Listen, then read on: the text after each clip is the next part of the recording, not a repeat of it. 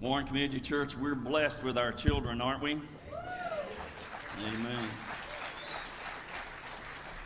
We're thankful for Miss Cheryl and our children's ministry and all those who work with her.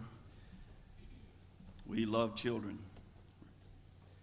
You know, we've been blessed uh, as a church over the past several years, especially with our children. Uh, I think of um, little Maddie Jenkins. She'll be singing at the end. Stand up, Maddie, so everybody can see you.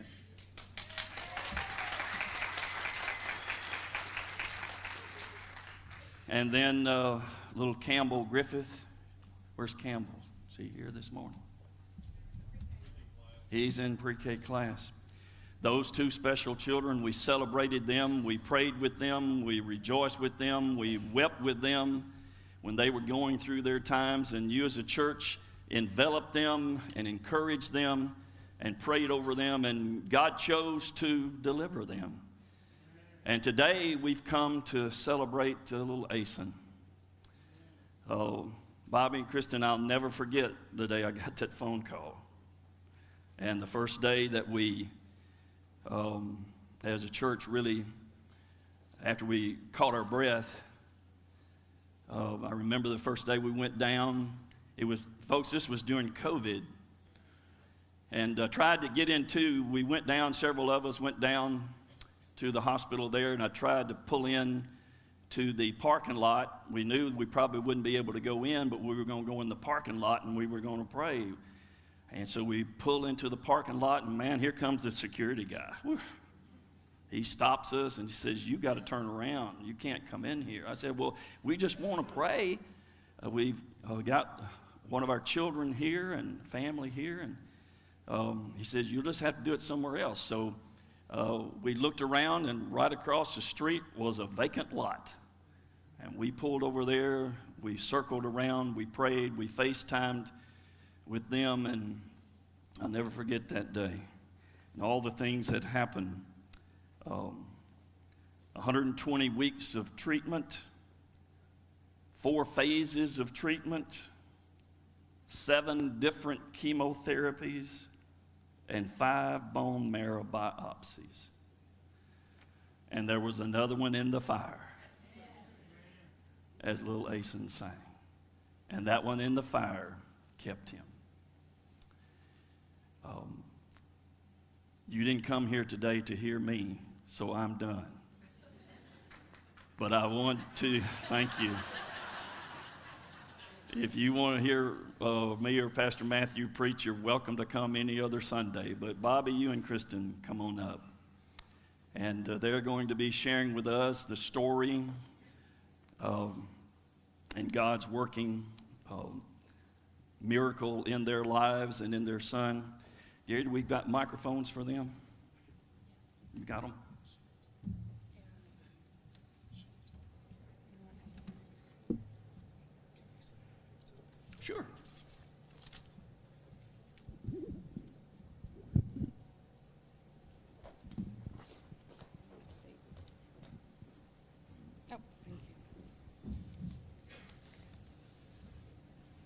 Bring anybody you want to bring up here, brother. Abe. They didn't know they were going to have to do this.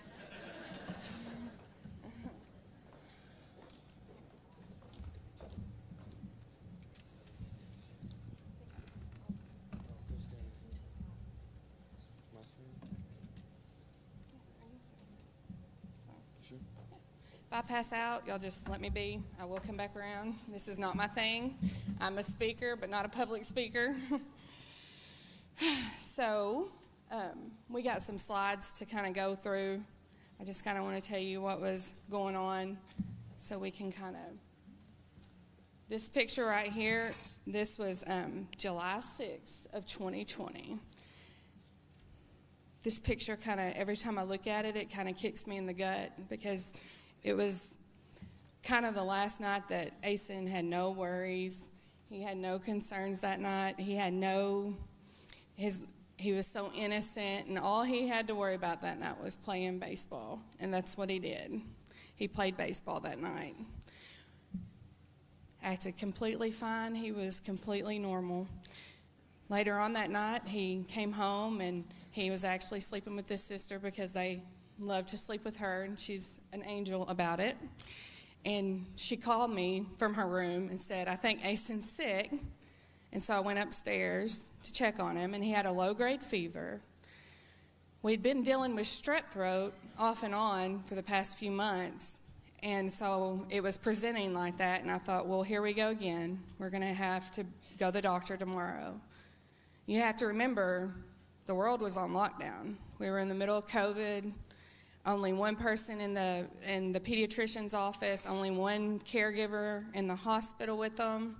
So that morning, I loaded him up after fever all night and a stomach ache, and we went to the pediatrician's office.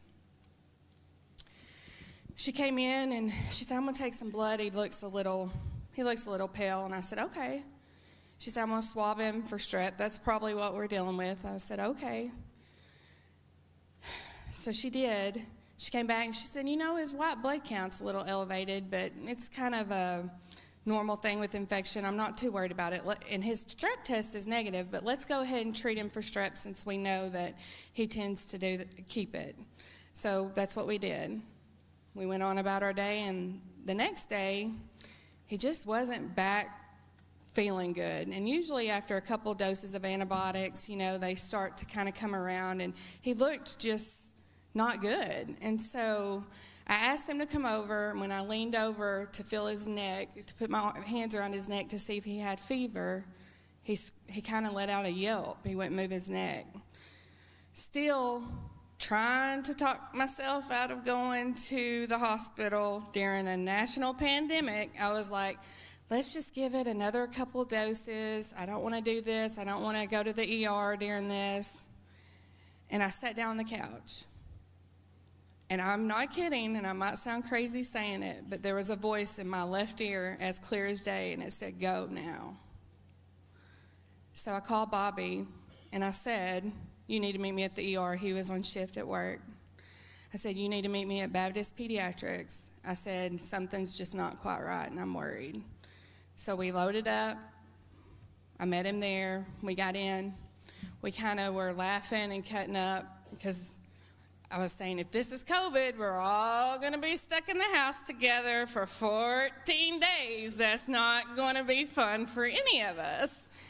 And we were just laughing and cutting up, and they came in and started an IV, and he took it like a champ. And we just sat and waited. And the doctor came in, and I was standing up, and I'll never forget it. And she said, Miss Cannon, Mr. Cannon, I do not like his blood work. I've been on the phone with St. Jude, and you could have sucked the air out of the room.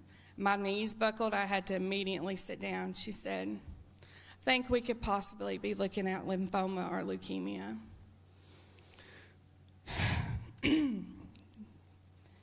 that was on Wednesday. She said, I need y'all to report back here in the morning. We're going to do chest x ray and see if there's a mass, which would be lymphoma, in his chest x ray. That's usually how that presents. So we got in the car. I think I cried every second all the way home. We were just didn't know. I mean, we just didn't even know what to say to each other. We just kept saying. She also said there are many viruses that can mimic leukemia. So that, that right there was our hope. This is just a virus. This is just a virus. It's some weird thing he's contracted, and we just kind of cling to that. The next morning we got up and we loaded up and we went back and had an x ray. Well, his x ray came back clear, but his pediatrician called that day on the phone and she said, His x ray's clear, but this blood work's not right. She said, You have an appointment in the morning at St. Jude, be there at 8 o'clock. So the next morning,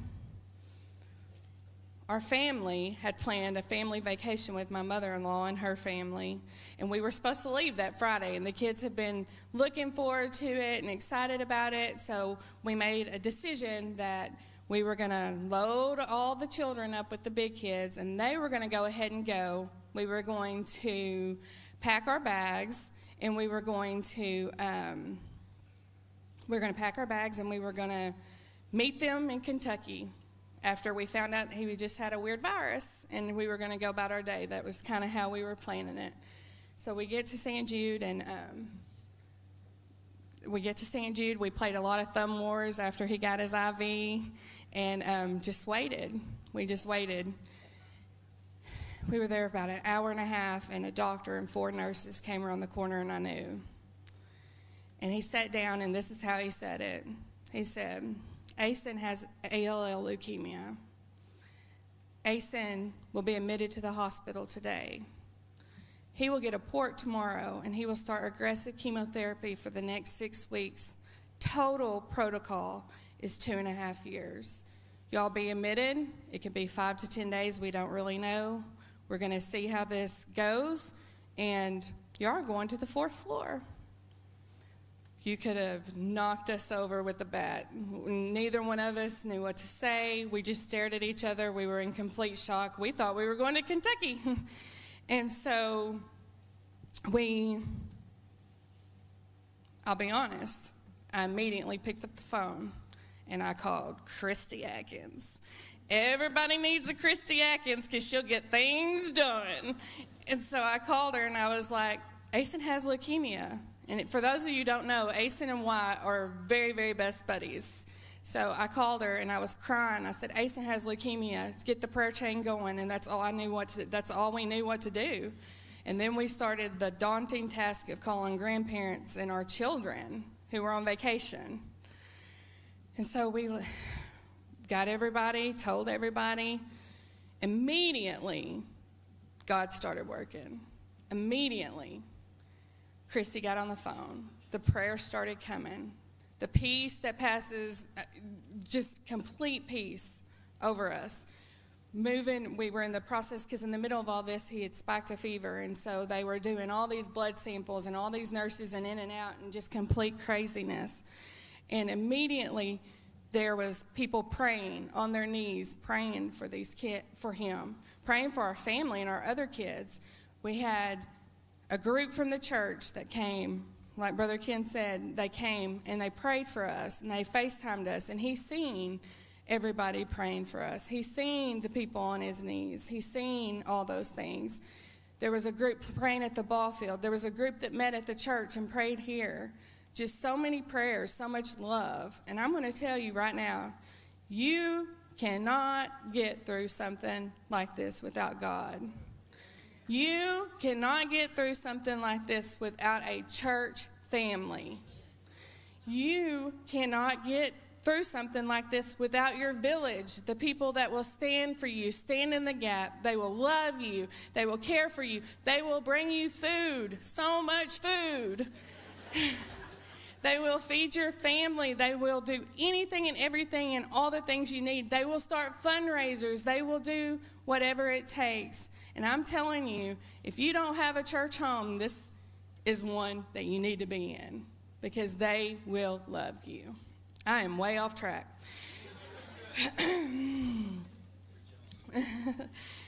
so, immediately that night, and it was like nine o'clock. They kind of let it, there were so many answer questions to be answered and so many things to be done. So many nurses in and out, so many, so much information we're trying to digest. They're asking all the questions and just a lot. And about nine o'clock that night, this little Japanese, sweet, precious oncologist, Dr. Inaba, who's one of the most amazing people on the planet, and his fellow, Dr. Duffy, showed up in our room. They're like, We're going to be your lead. He said, I'm going to be your lead oncologist on this. You let me do all the worrying. I got this. And he said, Do you believe in God? He, he said, Do you believe in God? And I said, Yes. He said, Well, I do too. I said, Well, then we knew immediately we were good. We were in good hands. They walked us through. There was going to be four phases of treatment. The first six weeks of treatment were going to be bad really, really bad. He was going to get a lot of chemo, a lot of different really nasty one. One of them is nicknamed Devil's Blood. That's how nasty it is. When they cry or any kind of emotion, any kind of body fluid, it's red because that's how toxic it is. He's going to get those He's going to get them in intervals for the next six weeks. He won't have any immune system. You won't um, be able to have him out. Your family won't be able to be out, which we were in COVID anyway, so there was really, everything was still pretty much on lockdown. And that's how that's going to go. And then at the end of that six weeks, we're going to see if he's in remission.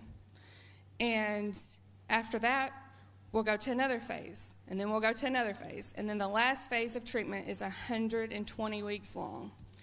That's the longest phase of treatment. So that's what we did. We started, he got his port the next morning. They came back. He had T cell ALL leukemia, which is a little bit tougher to treat than the normal B cell leukemia. And they told us that from up front. They said, don't expect him. We don't know. A lot of times they aren't in remission at that six week mark, but we will get him there. So, tons of sickness later. Uh, and I mean, those six weeks were rough, really, really rough. There was a lot of sickness.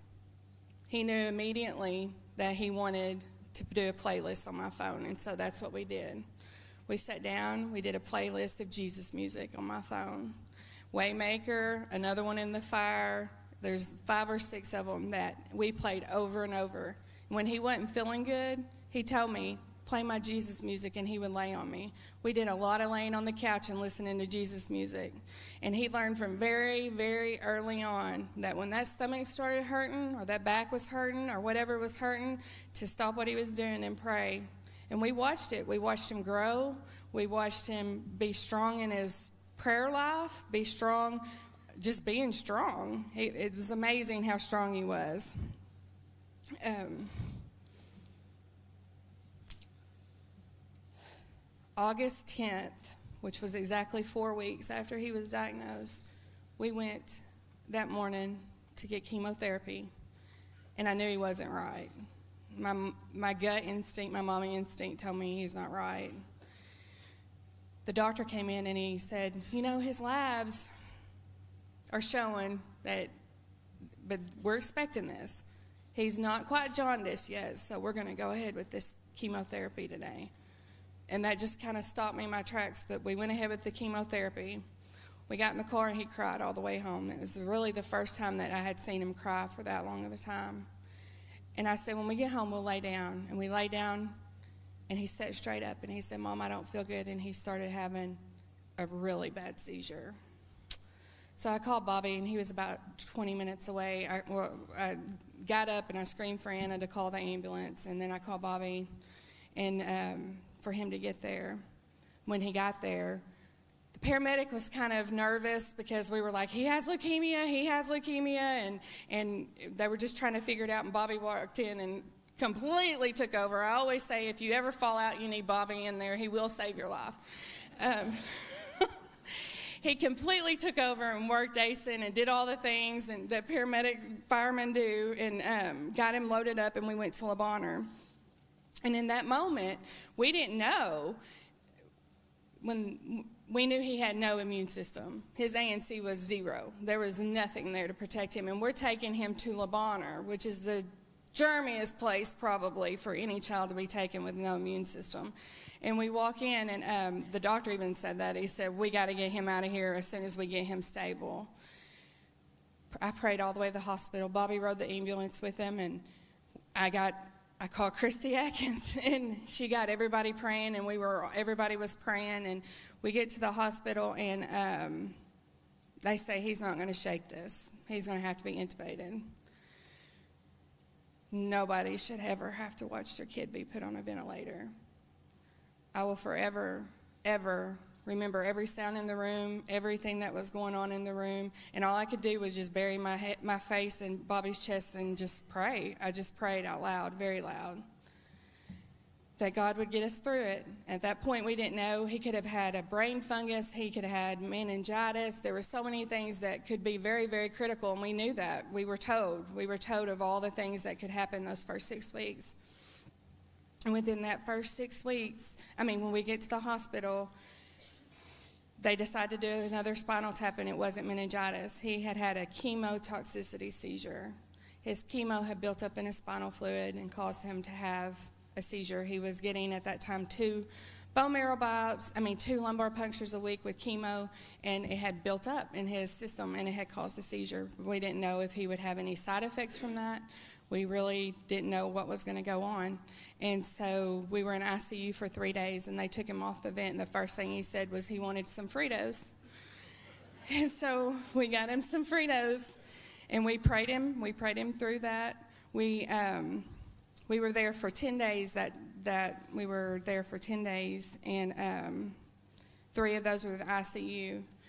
On day three, they made Bobby leave, COVID protocol.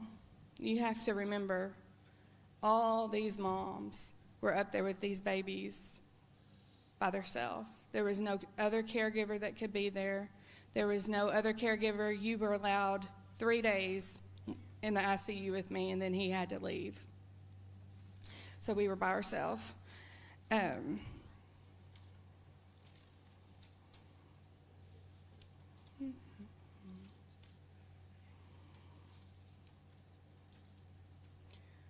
so, Aisen was put on steroid pulses. I don't know if y'all know anything about steroids. I pray you never have to know anything about steroids. But we called him Dexter because he was on dexamethasone and he was a completely different person on steroids. Um, steroids makes them very hungry and very agitated and they have no patience for anything. You'll probably see a picture of there, up there of him on steroids. You will know it by the, his facial expression. Um, every time he went on steroids and came off steroids his body was within withdrawal and so he felt absolutely terrible and he would pray through it. His whole demeanor, his whole prayer life, his whole stopping what he was doing in the middle of it when something hurt, whatever he had to do, he would always stop and, and just pray. He would just pray that God would take it away, and he did, didn't he, buddy? I can say, I can say honestly, within 20 minutes of every prayer he said, he was feeling better. And um, that Christmas, some wonderful men built him an amazing tree house outside in about one day. It was crazy to watch. And so he was really pumped about that, and we were really pumped about that. And it was just people loving on him and loving on us. And it came up, and he loves his tree house. And um, it, we had planned to give it to him Christmas morning, but Christmas Eve morning, me and Aisen had went to um, St. Jude that morning, and um, when we got home, they called and said Aisen tested positive for COVID. And then they called back and said, You tested positive for COVID. And then we went down like flies, every single one of us.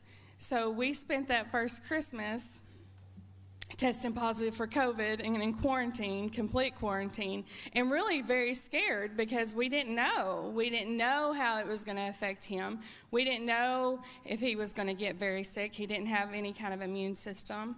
Um, we didn't know. And they put him on blood thinner shots. Um, because of some of the chemos he was on, he needed to be on blood thinner shots. And this child we, I took him in. They were going to teach me how to give him the shot. And he said, No, I'm going to do it. And for six weeks, he gave himself a shot in the stomach twice a day for six weeks and did it all by himself. He never had any help whatsoever. He's just a tough cookie. We always laugh and we say that Aisen's our sweetest child.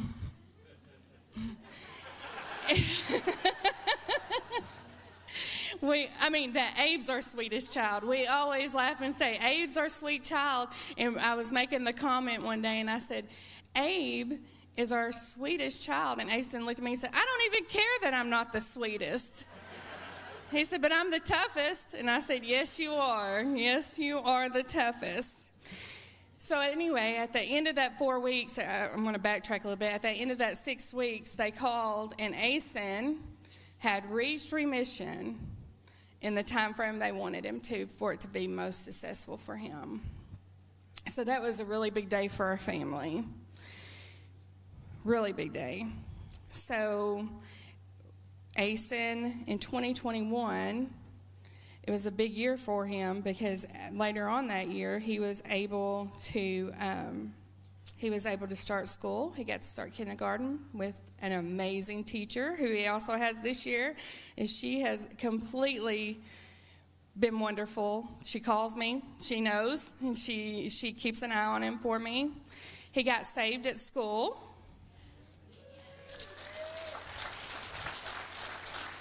And Brother Ken baptized him in January of 2022. Yep. You'll probably see in the pictures, he also um, got to have his first birthday party since diagnosis, and it was a big time with all of his friends. Um,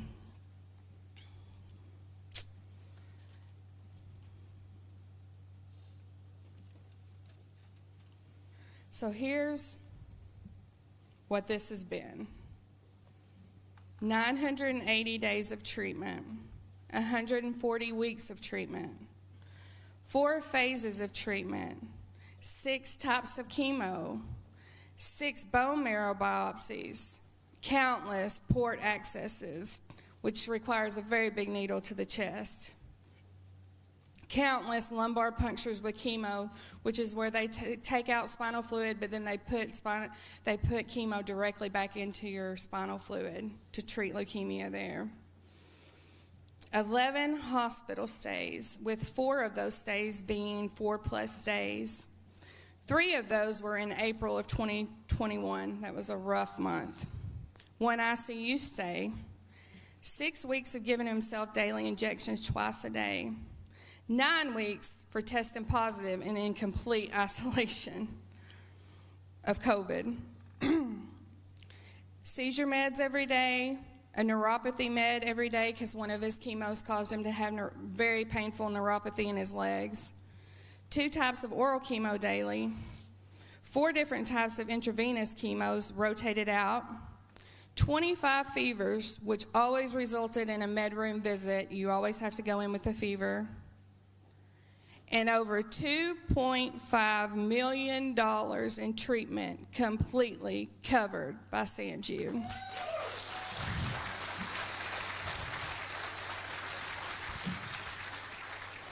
So here's my plug for St. Jude, and then I'm going to give it over to Bobby.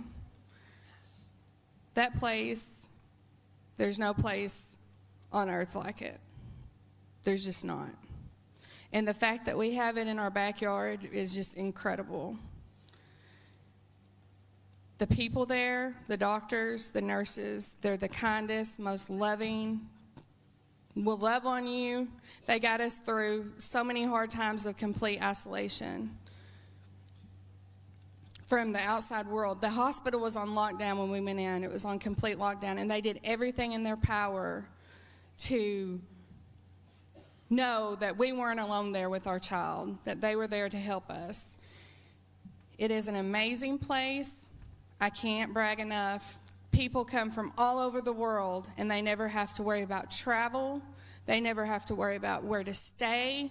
They never have to fight an insurance company because they won't cover a treatment all of that is, is taken out. You just go, and their your only focus is to get your kid well. You don't have to worry about any of the outside stuff, none of it. You have from around the world people that come in. They sent, they brought in their affiliate from Ukraine and paid for all those families to come live here since their kid was in was in treatment through St. Jude there when Ukraine, before they went to war, they did all that. It's just an incredible place, and I can't tell you enough. If you can donate, if you can give, they use every penny of that for cancer research and to help these families. You will never, ever find a better place to put your money as far as a charity goes. We couldn't have done it. We couldn't have done it without God. I don't know how anybody walks through anything like this without Him. He was literally there every time. Miss Jan told me one time, I said, I just don't even know the words to pray anymore. And she looked at me, she said, Baby, you don't have to know the words. He knows your heart. Just say, God, you know my heart. And that has saved me so many times, just not even knowing the words to say, just God, you know my heart. You know my heart. We prayed over him. The night before he was diagnosed, I laid over him. I begged God, please, God, please, God, not him. I can do this. Just don't let it be him. But he knew. He knew better than me. He knew that Aisen was going to have a testimony and Aisen was going to have a story. And I truly believe with all my heart one day that right now and one day that Aisen is going to tell his testimony and he's going to lead people to Jesus through his story.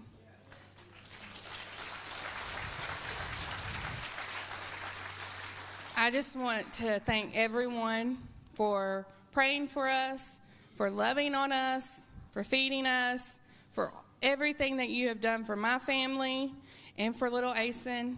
I want to thank my big kids because let me tell you something. These big children right here, they have been my lifesaver. She was in her first year of college and she was thrown into a complete mommy role. And since the day that she was four years old, I tell people I could give her $20 and she could run my house for a week.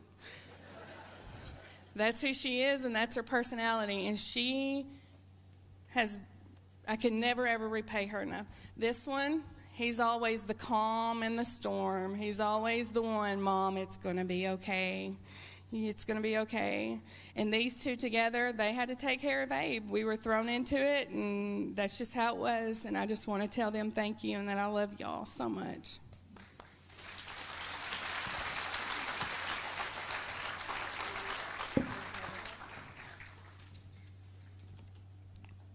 Can you hear me?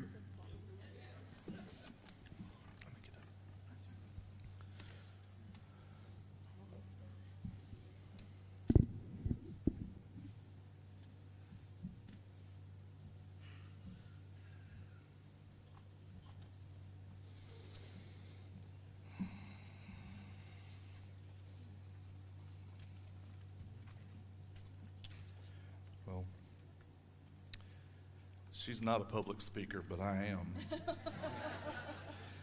and I'm struggling. So, um,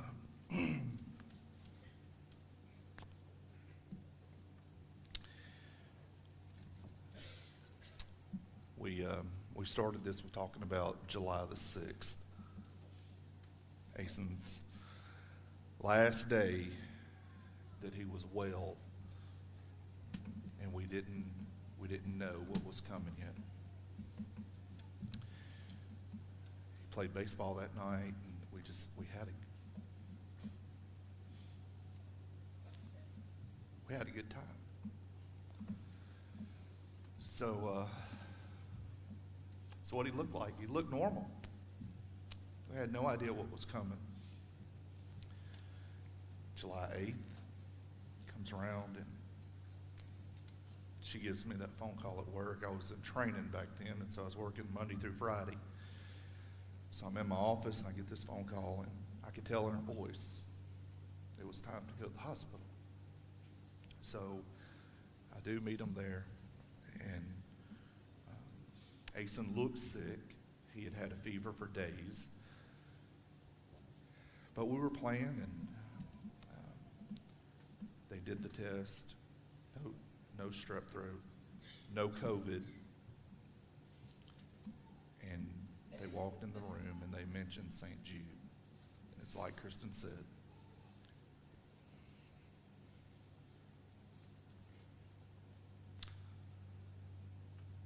That changed our lives. We could have sucked the air out of the room.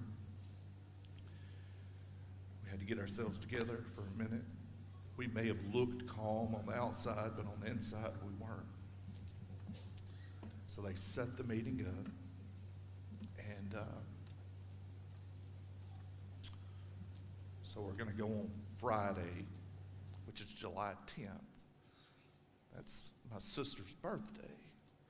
So it's always been really easy to remember this day. Now, we still have hope that there's something that we're missing. We ha- still have hope that this is not cancer. When we got there, they said, hey, listen, don't worry. Children come in here all the time that don't have cancer.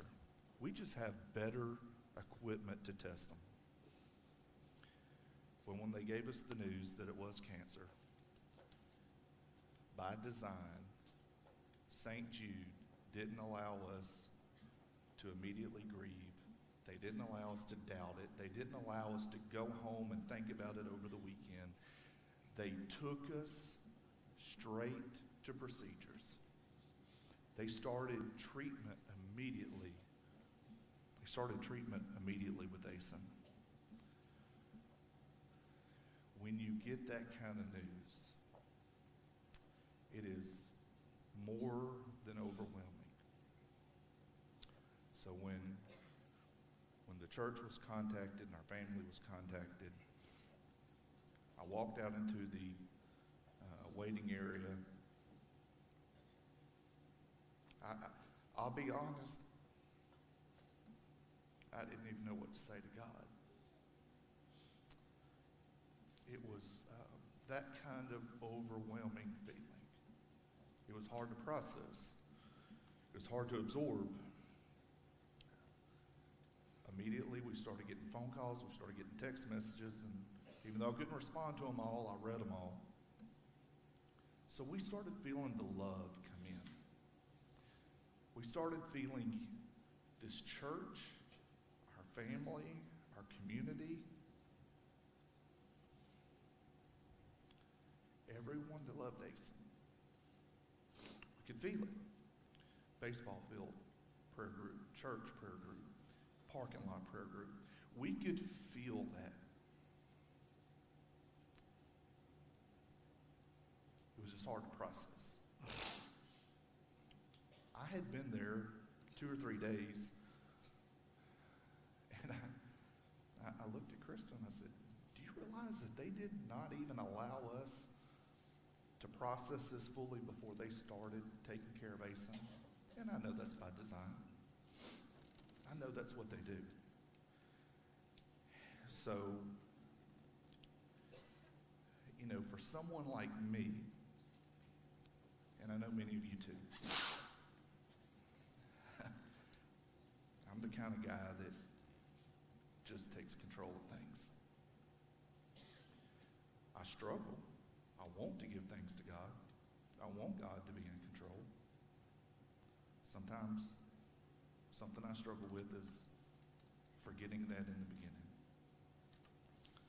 But I've been trained to do that all of my life.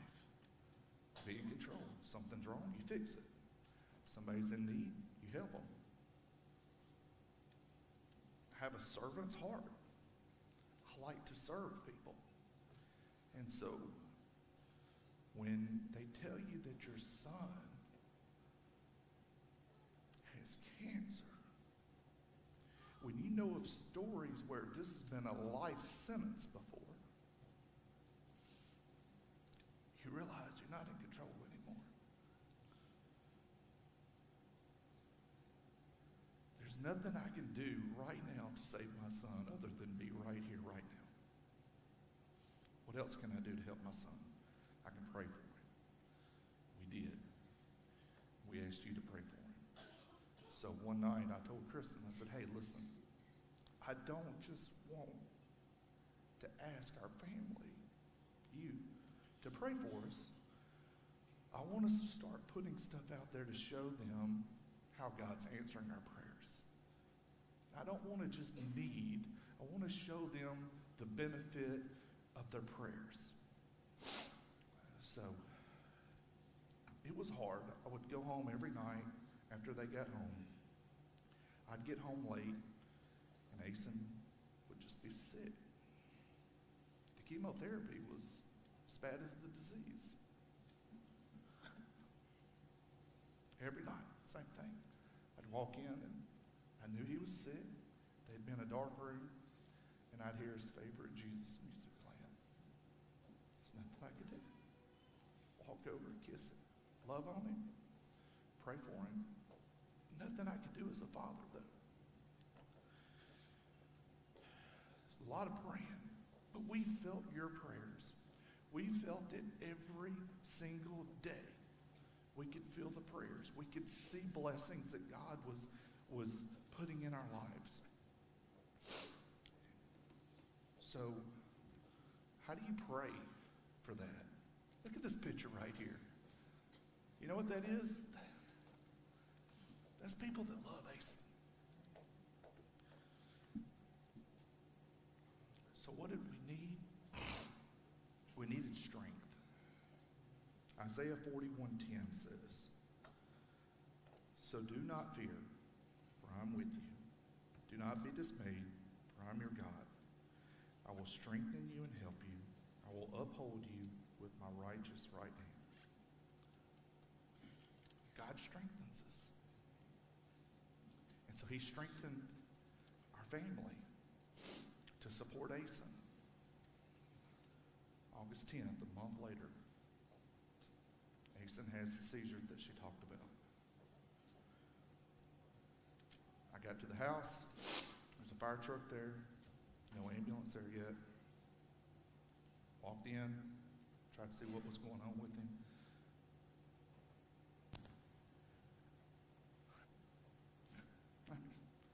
I've done this thousands of times before.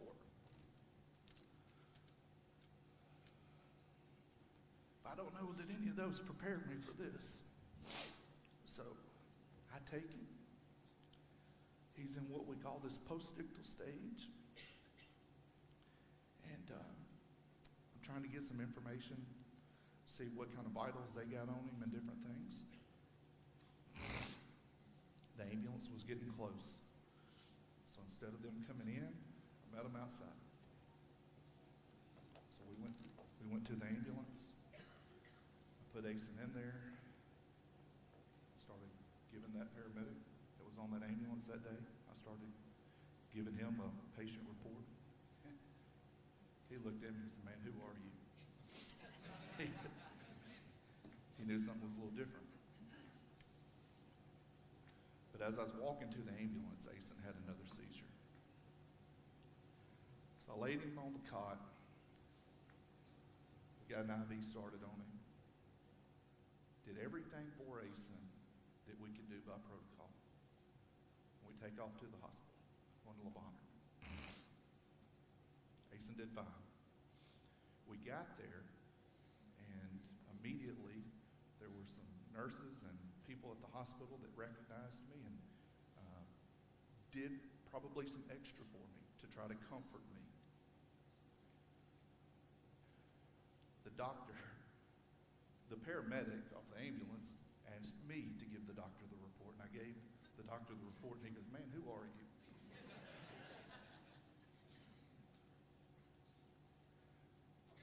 But about two, three minutes after Aisen being there, that doctor walked over to me and he told me, he said, listen, he said, uh, Aisen's CO, carbon dioxide, CO2, is extremely high. And he said, we're going to have to take him to CT. I said, why? So we sat there and we talked about it. Now, I've got seven and a half years of experience in the ER. I've taken literally a thousand people to CT before. I know how to look at them. I know expressions. I know conversations that happen when they're looking at the computer. So they're wheeling Aisen to CT, and as they go in there, they stop me. And I'm about 10 foot from a window that has the computer on the back of it that's reading Aisen's CT. So I'm sitting there, and I'm literally about to jump out of my body.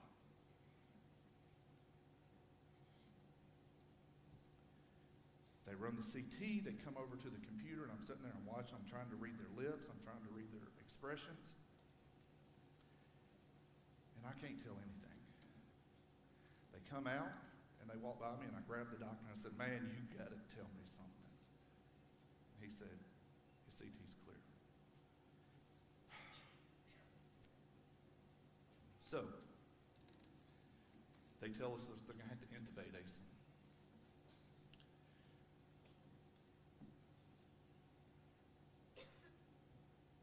Again, this is what I used to do. This is what I do. They got these large monitors in the room, and they're going to use a camera to intubate him. Kristen had got there just before this, and I had to explain to her what they were fixing to do. Because, see, Aisen couldn't bring his CO2 down enough to blow all that carbon dioxide off. So they were going to have to do it. I explained to her what they were fixing to do. And we sat there, and those large monitors in the room were connected to the camera that went down Aisen's throat into his trachea. And we sat there and we watched our son, unconscious, being intubated. Just pray. What do you say? God, please. God, please. It's pretty scary. So what, so what do you pray for right then, him? Jeremiah 29 11 says, For I know the plans I have for you plans to prosper you, not to harm you, plans to give you hope in the future. God has a promise for our future. And that's what I prayed for. I prayed for Aisen to get through this day so that whatever plan God has for him, he will be able to fulfill that. We went to ICU, stayed there for a couple days. They finally got us transferred over to St. Jude. Aisen was extubated the next day, and um, he was hungry. He'd been intubated for about three days, and he was hungry. So, what got us through each day? You did. When we call on God for blessings, He sends that through other people. And every day, He was sending us blessings through you, through our community, our family, the people that loved on us, that filled the gap for us, carried us through.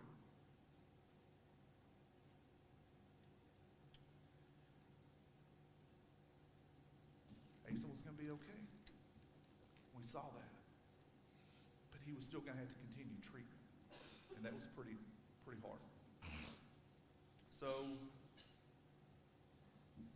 every treatment that we got through, every phase, was another win. That was another blessing from God. Because it was one day at a time, most days.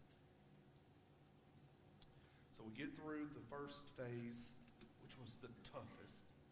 Aisen had lost his hair. He was looked like a little mole rat running around the house.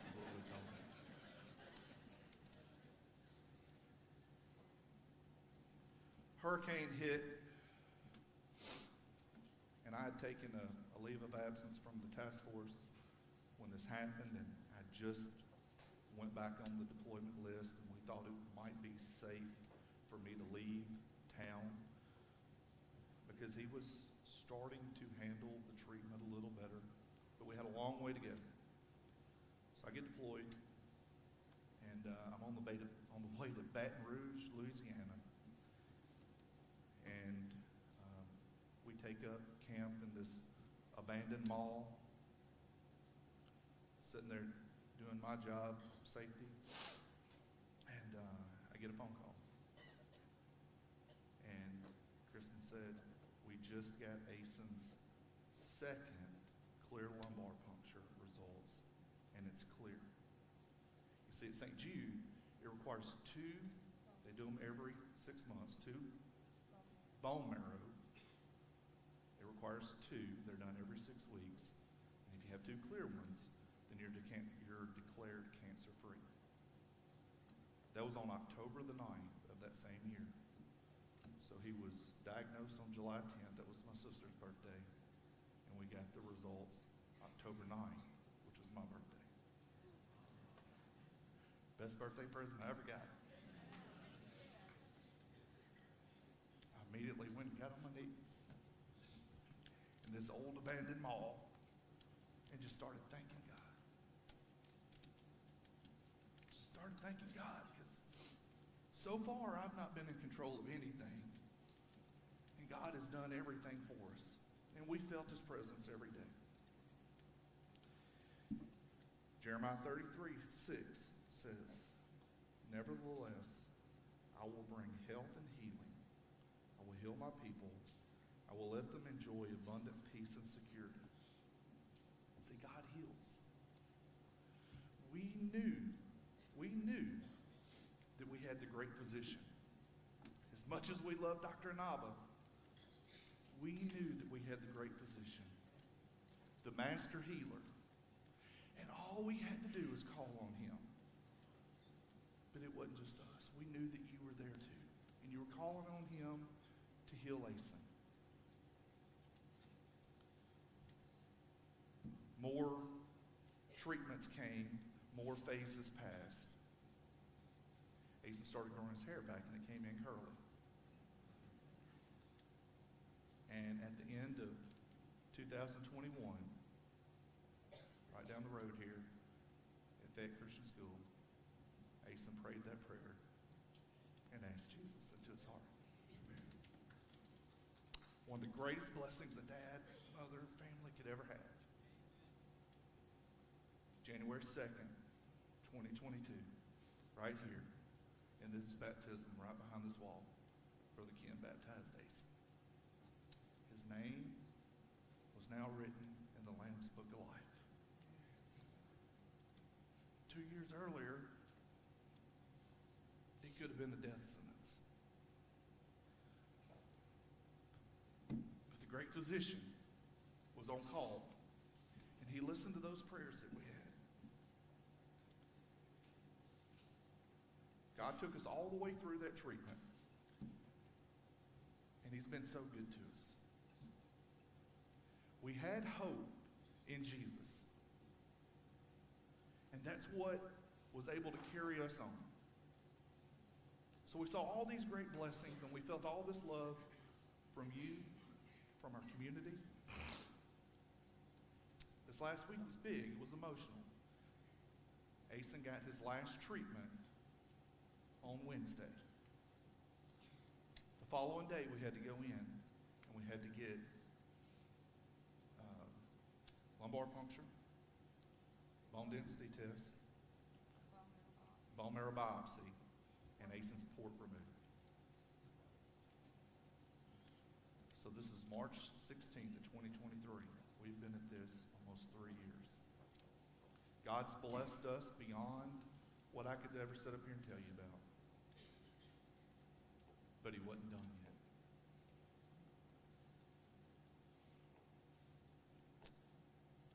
Just as I carried Aisen to pre-op that day in my arms, I carried him in there before they took him to the OR. I carried him to pre-op that day.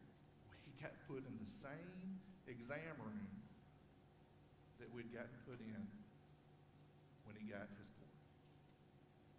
Looked familiar, we talked about it. So uh, I carry Aisen to operations, I put him to sleep, I kiss him, I say a prayer over him, I walk out. They send us to the post-op waiting room. Mason's got a number assigned, and we're watching it on the monitor, and it'll kind of tell us the progress. They call us every once in a while, and they called us and um, told us that his port had been removed and everything went good. There was another team coming in that was going to do the other procedures. So we went into that waiting room. We were outside of it. And I told her, I said, Isn't this the same waiting room that they sent us to when this started? She said, Yeah. She said, But you didn't stay in here. You were outside on your phone or doing something. I didn't want to be in there that day, but she did. And so I went in there and sat down with her. And uh, we're sitting there looking at our phones, talking by ourselves, no one else in this room. Aisen is probably about 10 minutes from being done, and they're, they're going to call us. This is March the 16th of 2023, and this started July 10th of 2020. We're about to leave. And the door opens, and this young couple walks in with a male nurse. And he's giving them some instructions and he's talking to them. They sit down on the wall facing us just before they get to us, and the nurse walks out. And when they sat down, she was on his right, and they held hands, and she just buried her head in his chest. I said, I got you, God. I've seen this. I know this look. This look of desperation, this look of being overwhelmed. So I immediately got up and I walked over there. I sat in front of him and I said, I said, Sir, do you mind me asking what your child? He looked at me with these big tears in his eyes and he said, My two year old daughter has ALL B cell leukemia. I got you, God. Hey, that's something I knew something about. If they would have said a brain tumor or lymphoma, I didn't know a whole lot about that. But I know something about ALL leukemia, and I know this look that this young couple has. And just as so many people had reached out to me, people that had just completed treatment, people that had been at St. Jude before had reached out to me and held my hand and talked to me through this process, especially in the beginning. Now it's time for me to do that and pass that on to someone else. I told that young man, I said, journey is about to begin, and mine is about to end here today. I said, But I know where you are. I know what you're going through, and I know what you're thinking right now. And I said, Let me tell you, there's hope in Jesus. We started talking to that couple. Kristen went over and started talking to the mother. We gave them advice. We gave them spiritual advice. We told them about you. We told them about the things they were going to face that they didn't know were coming yet, but how to get through it. She said, I pray all the time, but he doesn't. And he said, I think this is where I'm going to start praying. We shared the word of Jesus with them. I asked him, could I pray with them? And that young man got on his knees right there as we were sitting down, and we prayed for them. And we gave them some really good spiritual advice. She's got their number. We're going to stay in contact with them. But God wasn't done. Now, I don't think that was the only purpose, but I'm glad he used that. He, I'm glad he used Aisen's situation help us reach out to another person that needed to hear the word of Jesus. That's where I'm going to close with this, and I want to tell you that we absolutely could not have made it through this without the hope of Jesus, without prayer, and without you filling the gap and carrying us through this long, long journey. We love you. We're so proud to be a part of this great church. So many people that love Jesus and love our family. Amen. Can we give the Cannon family a, a praise to the Lord today? Amen. Sure. Hello. You should be.